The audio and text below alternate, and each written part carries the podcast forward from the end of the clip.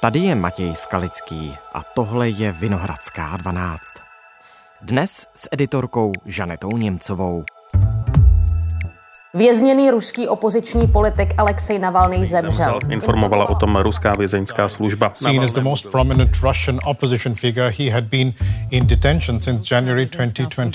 Navalnému bylo 47 let. Podle služby se Navalnému po procházce udělalo špatně a ztratil vědomí. Příčina smrti kritika Kremlu se podle vězeňské služby vyšetřuje. Krutá rána pro ruskou opozici. Největší kritik Putinova režimu Alexej Navalny je po smrti. Tvrdí Moskva. Co se stalo? A co to znamená pro budoucnost ruské opozice? Na to ve speciálním vydání odpovídá Josef Pazderka, šéf-redaktor Českého rozhlasu Plus a spoluautor podcastu Na východ.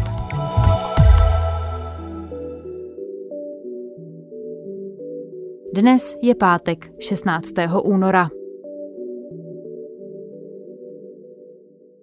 Dobrý den, díky, že jste přišel k nám do studia Vinohradské 12. Já děkuji za pozvání. Alexej Navalný zemřel, uvedla to ruská vězeňská služba. Co se stalo? Kolik toho víme? Víme toho málo, víme právě to, že to řekla ruská vězeňská služba, tedy aspoň v momentě, kdy tenhle podcast natáčíme, pracuje se s tím eh, jako s hodnověrnou informací minimálně v Kremlu, kde se k tomu vyjádřil prezident Putin, který ale opět odkazuje na ruskou vězeňskou službu. Zahraničí je trochu opatrnější, třeba americká viceprezidentka Kamala Harrisová, vystupující na Mnichovské bezpečnostní konferenci, vždycky říká, pokud je to pravda, pak je to strašlivý zločin. Stejně tak mluví třeba eh, Navalného manželka Julia, která říká, nemáme šanci jakkoliv ověřit, jestli ta informace je pravdivá. Trochu by mi unikal smysl toho, proč vypouští oficiální ruská místa informaci o tom, že byl Navalný mrtvý a pak to nějak dementovali, ale zatím s tím musíme pracovat jako s informací, kterou nemáme šanci ověřit. Na druhou stranu ale říkáte, proč by to ta vězeňská služba vlastně tvrdila, pokud by to nebyla pravda, tak jak moc je možné tuhle informaci tedy považovat za potvrzenou? Na kolik procent to skutečně je pravda, na kolik procent to může být spekulace? Já bych eh, s těmi procenty těžko se dokázal eh, nějak to odhadovat. Eh, můžeme v danou chvíli říct, že většina ruské veřejnosti s tímto pracuje jako s hotovou věcí, že je na místě opatrnost, protože naše možnosti ověřovat jakékoliv informace z ruské strany jsou velmi omezené a konec konců upozorní na to také nejbližší Navalného spolupracovníci. Logiku by nedávalo, proč tuhle informaci vypouštět, ale jsme v Rusku a jsme v režimu, který je výrazně zdivočelý, takže nemůžeme úplně vyloučit, že jde o nějakou dezinformaci, byť to není příliš pravděpodobné. A víme, v jakém zdravotním stavu Navalný byl teď v poslední době. V České televizi o tom mluvil Vojtěch Boháč, šéf redaktor serveru Voxpot, který zveřejnil jeho zřejmě poslední záběry. On říkal, že byl Navalný sice pohublý, ale že vtipkoval a v podstatě vypadal víceméně zdravě. My máme záběry, eh, které byly přes videokameru, které se týkaly v čtvrtka, den před jeho smrtí, na kterém on vystupuje relativně v dobré náladě, byť je pohublý a byť je sužován podle řady eh, jeho spolupracovníků zdravotními problémy, ale byl v celku dobré náladě, což může signalizovat eh, to, že čelil sice drsným podmínkám ve vězení, ale že nic bezprostředního se nedalo odhadovat. To ale zároveň neznamená, že něco, trombóza, eh, srdeční zástava, cokoliv takového nemohlo přijít nečekaně. To prostě nevíme a na to si budeme muset počkat. Otázkou samozřejmě zůstává také, jestli se něco hodnověrného v budoucnu vůbec dozvíme. Hmm. Zaznamenala jsem reakce, které o jeho smrti hovoří jako o vraždě. Jak pravděpodobné je, že by zatím někdo stál, nebo jak si tohleto vysvětlujete? Tohle je právě to velké nepochopení, že si myslím, že není vlastně podstatné, jakou konkrétní smrtí zemřel. Důležité je pochopit ten kontext. Režim Vladimira Putina dlouhodobě považoval Alexe Navalného za nepřítele a udělal vlastně všechno pro to, aby se ho zbavil. Eh, dělal to různými soudními, administrativními tahanicemi, věznil ho, snažil se pronásledovat jeho i jeho rodinu. Od roku 2017 Navalný čelil také fyzicky fyzickým napadením, jednak ve chrstimu do obliče chemikály, na jedno oko z 80% údajně neviděl. Posléze byl atakován vlastně skupinou lidí z tajné služby, která se ho opakovaně pokusila otrávit. Téměř se jí to v roce 2020 v létě povedlo. Navalný jenom zázrakem unikl smrti, poté co byl převezen letadlem do Berlína. Od té doby zhubl asi 15 kilogramů, byl samozřejmě jeho zdraví bylo zasaženo.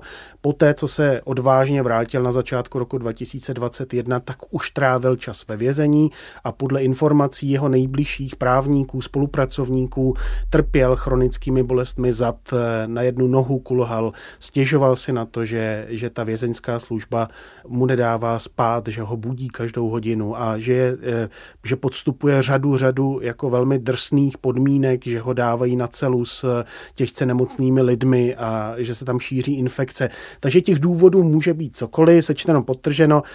Režim Vladimira Putina vytvořil takové podmínky, že je vlastně ve finále jedno, jestli ho někdo cíleně zabil, nebo jestli došlo k selhání srdce, nebo, nebo nakazil se nějakým věrem, cokoliv.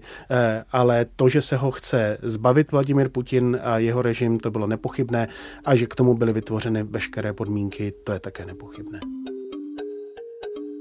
Na smrt Alexeje Navalného reagují světoví politici. Podle německého kancléře zaplatil za svou odvahu životem. Olaf Wir wissen aber nun auch ganz genau spätestens, was das für ein Regime ist. Ukrajinský prezident Volodymyr Zelenský ze smrti Navalného obvinil ruského prezidenta Putina.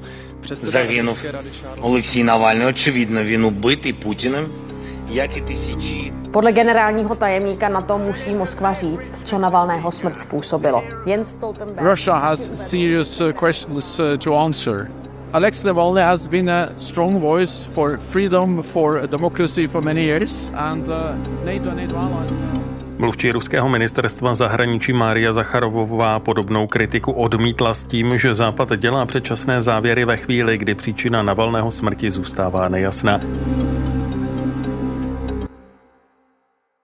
Josefe, připomeňme tedy prosím, vy už jste to trošku načal, kdo byl Alexej Navalný. Alexej Navalný je označován jako ruský opoziční politik, ale já si myslím, že to není úplně přesné, protože Navalný nebyl klasický politik. Byl to trochu politik, ale vlastně trochu aktivista, trochu bloger. Hlavně to byl člověk, který měl mimořádný cit pro svoje publikum a dokázal skvěle vystupovat. Angličané mají takový termín political animal. To je člověk, který výborně cítí nálady v publiku a dokáže na ně skvěle reagovat. Byl skvělý ve vystupování na veřejnosti před velkým davem, zároveň skvěle dokázal vystupovat před kamerou a využíval toho. On byl relativně mladý, já jenom připomenu, že zemřel ve 47 letech, pokud je to tedy ta, ta zpráva eh, pravdivá. Eh, a byl to člověk, který vlastně na sebe vázal jak mladší generaci Rusů, tak zároveň skrze to, že v té opozici ruské klasické zůstávalo méně a méně lidí, tak samozřejmě i tu starší generaci.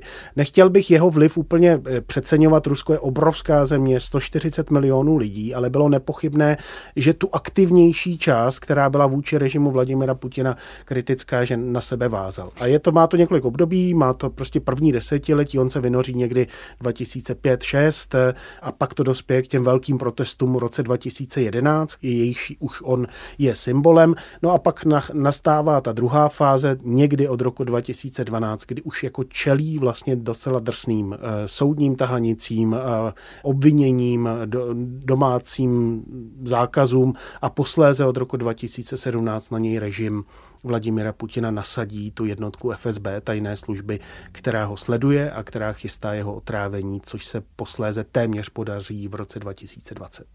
No svět ho znal jako největšího kritika Putinova režimu. Proč je považovaný právě on za toho největšího Putinova kritika? Jak k tomu vlastně dozrál, jak se k tomu dostal? Já bych označil dvě osoby, které byly pro Vladimira Putina a jejich režim, eh, jeho režim nesmírně nebezpečné. První byl Boris Němcov, což byl víc klasický politik, kterého ten režim rukou čečenských atentátníků zavraždil v roce 2015.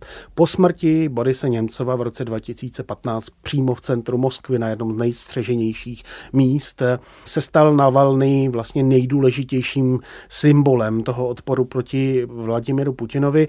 A my jsme se to snažili s kolegou Ondřejem Soukupem v rámci podcastu Na východ trochu vysvětlit asi před půl rokem, jak vlastně celý ten režim a celé to nebezpečí funguje. A je to vlastně tak, že Navalny dělal to nejnebezpečnější, co, co bylo možné. On se díval na peníze, sahal lidem kolem Vladimira Putina, odhaloval jejich nekalosti, co se týče korupce, krádeže, rozkrádání v obrovském slova smyslu toho ruského státního bohatství ve státem polostátních firmách ovládaných.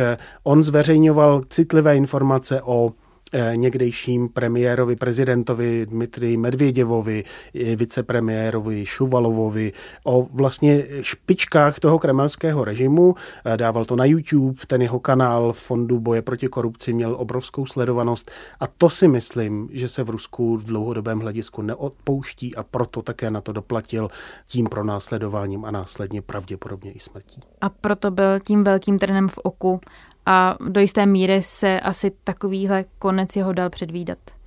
Ano, dal se předvídat, byť nikdo eh, na to nechtěl myslet. Ono, jako vlastně kdokoliv, kdo se dostane do podobného hledáčku, tak má potenciálně tarč na čele nebo na zádech. Eh, ať to byla eh, Anna Politkovská, která začala veřejně mluvit o tom, co se děje v Čečensku v režimu Ramzana Kadyrova, kterému dává volnou roku Vladimir Putin, zemřela v roce 2006. Ať to byl Boris Němcov, opoziční politik, který opět hlasitě mluvil o tom, co se děje v ruském státě, jak se rozkrádají peníze a co se poté třeba děje na Ukrajině 2013-14, kdy už tehdy vlastně Rusko rozběhlo tu postupnou anexi, ale upozorňoval zejména také právě na to rozkrádání a obohacování nejbližších Putinových spolupracovníků a, a lidí, dokonce i dcer a, a dalších lidí z jeho bezprostředního okolí. A to je hřích, který se v tomto režimu režimu, který je polobandický, tak, tak se skutečně neodpouští. Poslední tři roky Alexej Navalný strávil ve vězení. Dokázalo ho to zastavit nebo byl schopný stále v té kritice pokračovat? Já myslím, že ten kritický moment eh, v Navalného kariéře nastává na přelomu roku 2020 a 2021. On si je vědom toho, že pokud se vrátí do Ruska, což byl rozhodnut a mluvil o tom v mnoha rozhovorech, eh, že bude čelit obrovskému riziku a že je téměř jisté, že skončí ve vězení, Nikdo tehdy tedy ještě nedokázal odhadnout, že zhruba rok poté eh, dojde k té plošné ruské agresi na Ukrajinu, která rozdivočí ten režim úplně na, na plné obrátky. Já si vybavím ještě z roku 2021 výrok eh, amerického prezidenta Joea Bidena, který říká, pokud se na Valnému něco ve vězení stane, dali jsme Kremlu jasně najevo, že to budou velmi nepříjemné následky. Ale tahle slova dneska mi zní úplně v uších, protože od té doby ta ruská společnost eh, je tak rozdivočelá, že už to je vlastně úplně jedno. Dneska Navalný pravděpodobně je mrtvý a nestane se pravděpodobně nic, protože Západ už vlastně nemá žádné páky na to, jak ten režim zastavit. Já jsem spíš mířila tím směrem, jestli i z toho vězení byl schopný být vlastně aktivní v té kritice a něco ovlivňovat skutečně. On se o to snažil, ale já jenom jako v souvislosti s tímhle kontextem 21 on se vrací, hmm. Eh, váže na sebe ještě velkou jako eh, eh, popularitu a velkou pozornost, nicméně hmm. brzy mizí za mřížemi a to vás samozřejmě odřízne od toho bezprostředního kontaktu a postupně ta jeho gloriola mizí a myslím si, že mizí zejména pod pokryvem té té plošné ruské agrese, která úplně všechno tohle odsune eh, stranou. Já jenom připomínám, že součástí té plošné ruské agrese jsou také velmi restriktivní ruské zákony, které uvězní řadu dalších podobných lidí. Ilja Jašin, Vladimir Karamurza, že lidé v Rusku dneska úplně bezejmení studentka nebo, nebo aktivistka, která vymění v obchodě řadě cenovky za výzvy, eh, zastavte válku na Ukrajině, takže jdou sedět třeba na sedm let. To jsou jako drastické tresty, které vlastně tu společnost úplně zatáhnou. Takže se není hmm. co divit, že na valného výzvy a, a určité burcování té veřejnosti neustále zdůrazňuje, já se nebojím, nebojte se vy také, že jdou trochu do prázdna. Navalný nebyl jediný ruský opoziční politik nebo kritik. Vy už jste zmínil Ilju Jašina, který je také teda ve vězení, nebo můžeme zmínit Michaila Chodorkovského, ten naopak žije v exilu. Liší se oni nějak zásadně od Navalného? Ano, liší se velmi. Myslím si, že už zmíněný Michal Chodorkovský je také symbolem 90. Eh, let v Rusku. On byl oligarchou, byl to člověk, s jehož jménem je třeba spojováno rozkrádání toho státního majetku, takže těžko může být nějakým vůčím symbolem boje proti korupci a, a symbolem pro většinu Rusů. Navalný, když se vracel do Ruska na přelomu let 2020 a 2021, nebo když o tom tedy vážně uvažoval, tak myslím, že to i sám říkal, že nemůže být symbolem pro a nadějí pro ruskou společnost, pokud by zůstal v zahraničí. To znamená hmm. lidé jako Chodorkovský, Kasparov, ale spousta, spousta dalších, kteří jsou dneska v exilu, jsou si velmi dobře vědomí, že ten jejich dopad na tu společnost je omezený. Lidé, kteří zůstali uvnitř té společnosti, už zmínění Ilja Jašin, Vladimir Karamurza a někteří další, jsou ale ve vězení hmm. a jsou pod tak obrovským tlakem a ta společnost už je tak vyděšená a tak rozdivočelá z druhé strany. Nemalujme si to pořád tak, že tam nejsou také ve velké míře příznivci Vladimira Putina, kteří tyto lidi považují za čiré zlo a za hmyz, který je potřeba vyplivnout a, a tak dále. Takže, takže vlastně ty apely těch prozápadně myslících lidí pod vlivem téhle divoké propagandy a atmosféry Nejsou vlastně slyšet. jdou do prázdna. Hmm.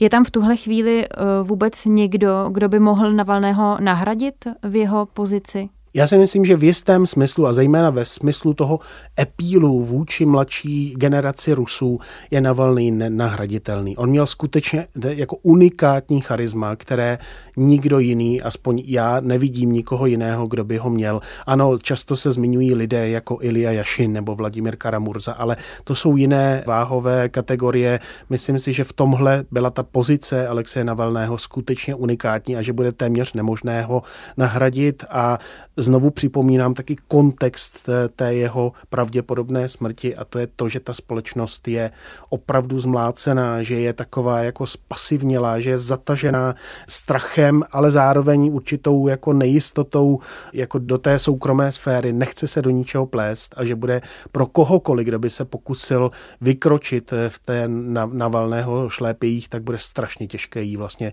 aktivizovat a vytáhnout zpátky. Dá se to chápat tak, že tedy ta jeho pravděpodobná smrt pomůže eh, Putinovi a jeho režimu, nebo eh, by to mohlo naopak eh, tu opozici vzpružit, dát jí nějaký impuls? Myslím si, že je to další pro aktivní a pro západně myslící lidi, jak v Rusku, tak případně ty, kteří jsou v exilu. Je to jenom další důkaz toho, že ten Putinův režim se fakt neštítí ničeho, že rukavice jako spadly a že je možné úplně všechno, ať už to bylo přímo řízené, anebo jenom vytvořením těch podmínek a že to v konečném důsledku bohužel ten Putinův režim jenom posílí právě v tom, že to odradí kohokoliv jiného si s tím zahrávat. Protože tito lidé, a to je tak tiše jako i z Kremlu a všude jinde jako vzkazováno, oni přece věděli, do čeho jdou. Jo? Oni věděli, eh, že to nemají dělat. Oni věděli, že i zbytečně provokují a přitahují na sebe pozornost a pak je za to stihl trest, ať už to teda byl kdokoliv. To je vlastně to pojetí, které letí tou ruskou společností velmi silně. A myslím, že kdo chce eh, ho chápat, tak, tak ho takhle chápe. Díky moc za vaše slova. Já děkuji za pozvání, byť je to velmi smutná událost. Tohle je vše ze speciálního vydání Vinohradské 12 z pravodajského podcastu Českého rozhlasu. S šéf-redaktorem Českého rozhlasu Plus a bývalým zpravodajem České televize v Rusku Josefem Pazderkou jsme mluvili o smrti ruského opozičního lídra Alexeje Navalného. Další díly si můžete poslechnout ve všech podcastových aplikacích, na webu iRozhlas.cz a v aplikaci Můj rozhlas nebo na YouTube. Naslyšenou příště.